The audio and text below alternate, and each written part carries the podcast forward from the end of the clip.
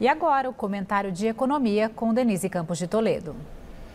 O mercado ficou meio dividido hoje entre as falas de Roberto Campos Neto, presidente do Banco Central, e a inflação nos Estados Unidos, que, como no Brasil, interfere na política de juros. As declarações de Campos Neto foram bem recebidas e vistas como uma tentativa, sim, de pacificação com o governo, sem que ele abra mão da defesa de decisões técnicas para as metas inflacionárias e os juros. Ele chegou a pedir calma para o mercado, admitindo a possibilidade de o governo conseguir conciliar gastos sociais com o fiscal.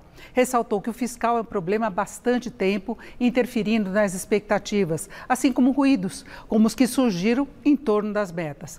Campos Neto lembrou que no final do ano passado se contava com o início dos cortes da Selic, da taxa básica, no mês de junho, o que agora está previsto só para o final do ano e com menos intensidade. As tensões, como explicou, fizeram o mercado colocar um prêmio na curva de juros, o que também aconteceria com cortes da Selic ou mudanças nas metas não operacionais. O certo é que, por mais que haja pressão contra os juros elevados, o mercado vai continuar trabalhando com taxas mais altas se não tiver confiança na atuação do BC e na gestão das finanças públicas.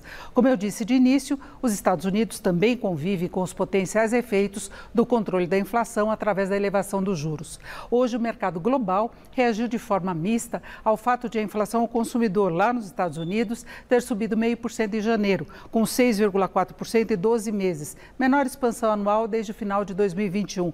O problema é que segue muito acima da meta de 2%, o que deve fazer com que o Federal Reserve continue elevando os juros, até com risco de alguma retração de atividade. O Fed começou a elevar as taxas mais tarde e ainda está em processo de ajuste. Aqui o BC começou mais cedo e pode começar a cortar se houver convergência das projeções para as metas inflacionárias e metas que como disse hoje o ministro Haddad, não devem ser discutidas nesta quinta ah, na reunião do Conselho Monetário Nacional, que além dele reúne também os ministros da Fazenda, Fernando Haddad e Simone Tebet, do Planejamento. Laerte.